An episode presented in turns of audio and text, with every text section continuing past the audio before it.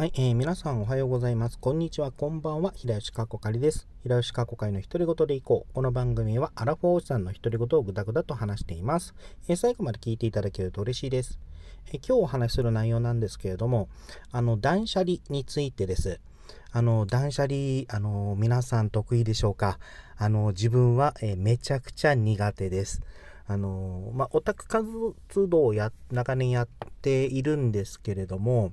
あの、まあ、幸い、うん、自分苦手なんですね。で、あの、いわゆる物を集めるっていうタイプではないんですが、あの、一度ハマってしまうと、ちょっと収集する癖もちょっとあって、例えば、あの、カードゲームとかあると、あの、欲しいカードを、例えばこあの、トレーディングなどであの、買ったりとかする場合もありますし、あの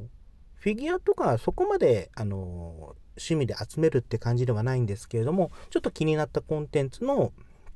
あのフィギュアとか、あの、あると、ちょっとあの、買いたくなって、で、そこから、それを起点にして、じゃあこれも欲しくなる、これも欲しくなるという、まあ、動線みたいなのが繋がってしまうので、なるべく、あの購入は避けているというところもあるんですけれども、まあそういったことがあるので、なるべく、あの、物は、ああの、グッズとかはあまり買わない方なんですが、あの、例えば CD とか、あの、映像、まあ、書籍とか、あと映像系、あの、DVD とか、ブルーレイとか、あのあたりは逆に欲しくなってしまうっていうタイプなので、あの、速攻の、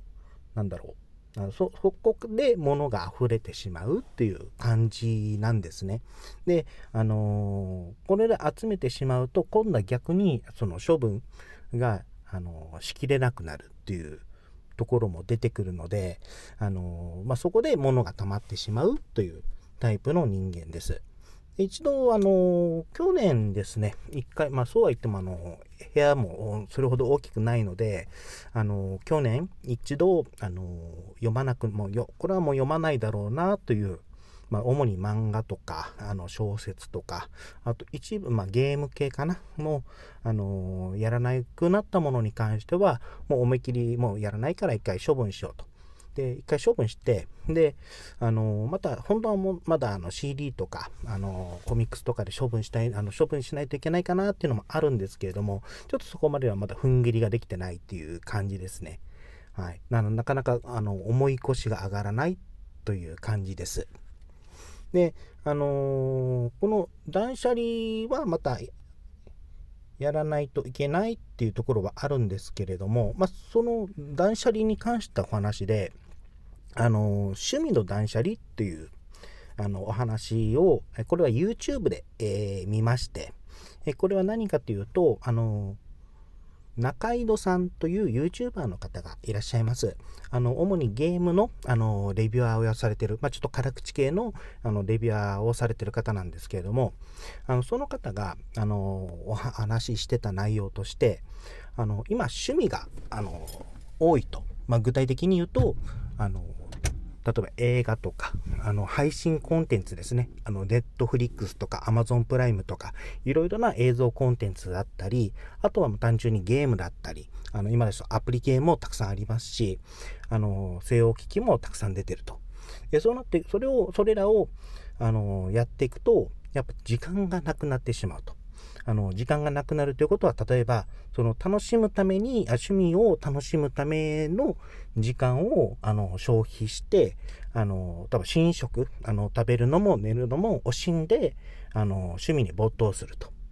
で、そうなってくると、あの、本来、あそうなっていくことで、いわゆる、まあ、極端な話ですが、生活リズムが崩ったりとか、が、生活リズムが崩れてしまったりとか、あとは、その、中井戸さんの経験としては、その配信の、あ収録の時間が取れなくなるとか、っていう弊害があったので、あの、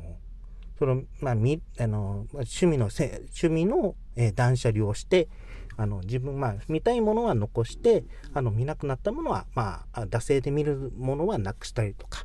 あとはこの、断捨離って結構あの、やはり労力を使う。特に脳の部分で労力を使うという話だったので、あの、最適化、あの、ルーティン化して、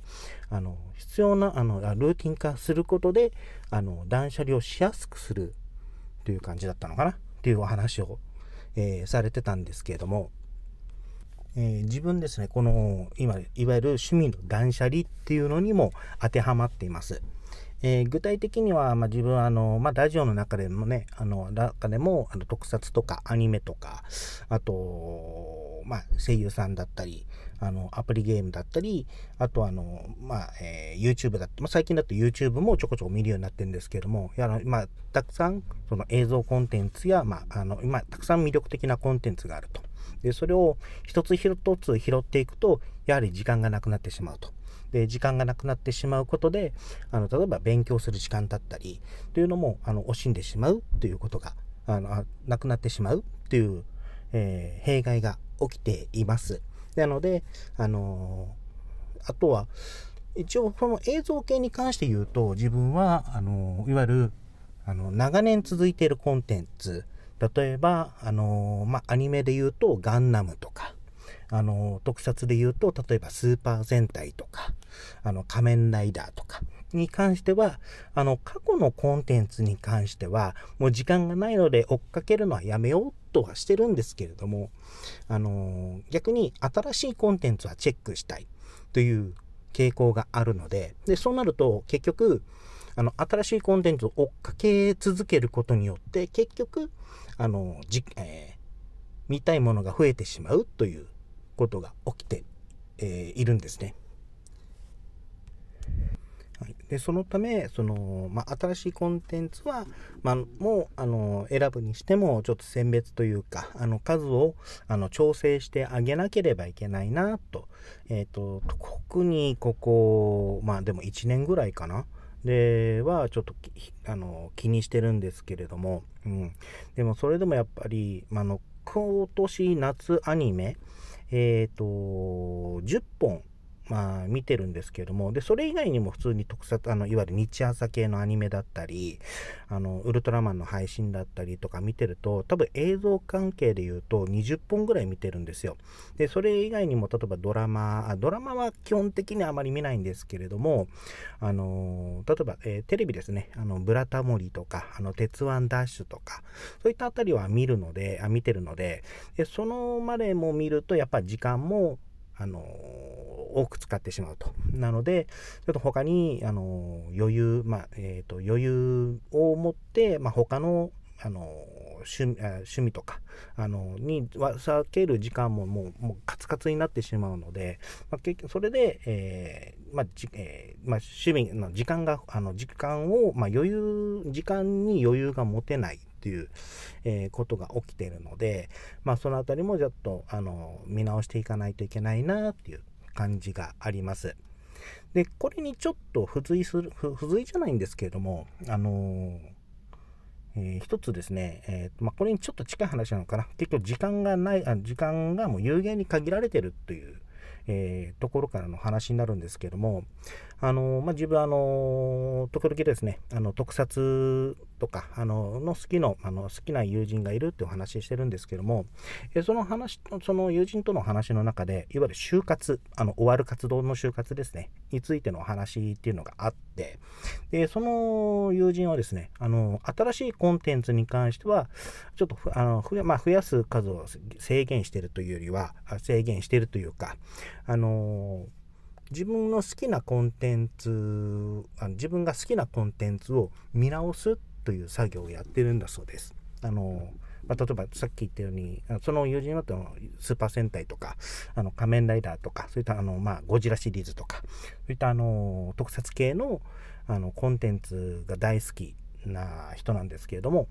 でそれらを、まあ、もう一回最初から見直してあの自分の好きだったものを、まあ、再確認するというかあの見直すっていう作業をしてるっていうあの言ってたんですねあの就活の一環としてで最初自分はあのそこまではピンとこなかったんですけれどもやっぱりあの場所とかあの、まあ、特に時間ですねが制限されてる現状を考えると一回その、まあしゅえーこの、まあ、就活に向けて、あの、一回そういったものも、まあ、見直すというか、というのも必要になるのかなっていうのをちょっと感じたっていうところがありました。まあ、あの、とはいえ、さっき最初に言ったように自分あの、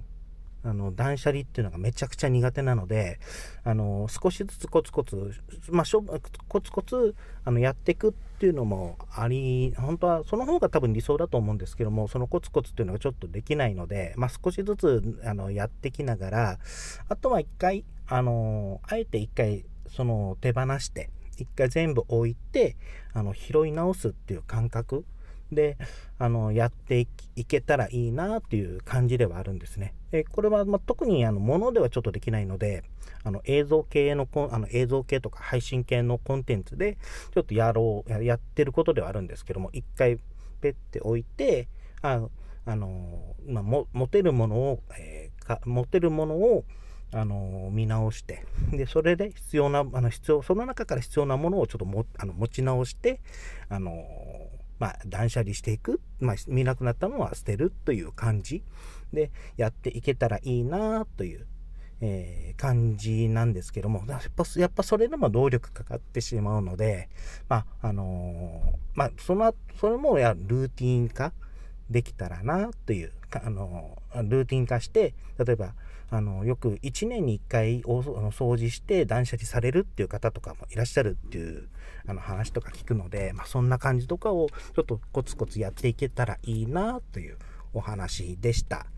もし、あの、もしリスナーの、あの、聞いてる、ラジオを聞いてる方でですね、あの、断捨離得意な方がいましたら何かアドバイスいただければなと思っています。では、今回お話これで終わりたいと思いますが、最後にお知らせです。月1テーマメール設けています。えー、9月は好きな食べ物になります。そして10月は、えー、好きなアニメと、えー、季節の秋について、えーで、えー、テーマメール設けてます。一言だけで、一言だけでもよろしいので、えー、送っていただければと思います。では、えー、お話終わりたいと思います。お相手は平塚こかりでした。最後まで聞いていただいてありがとうございました。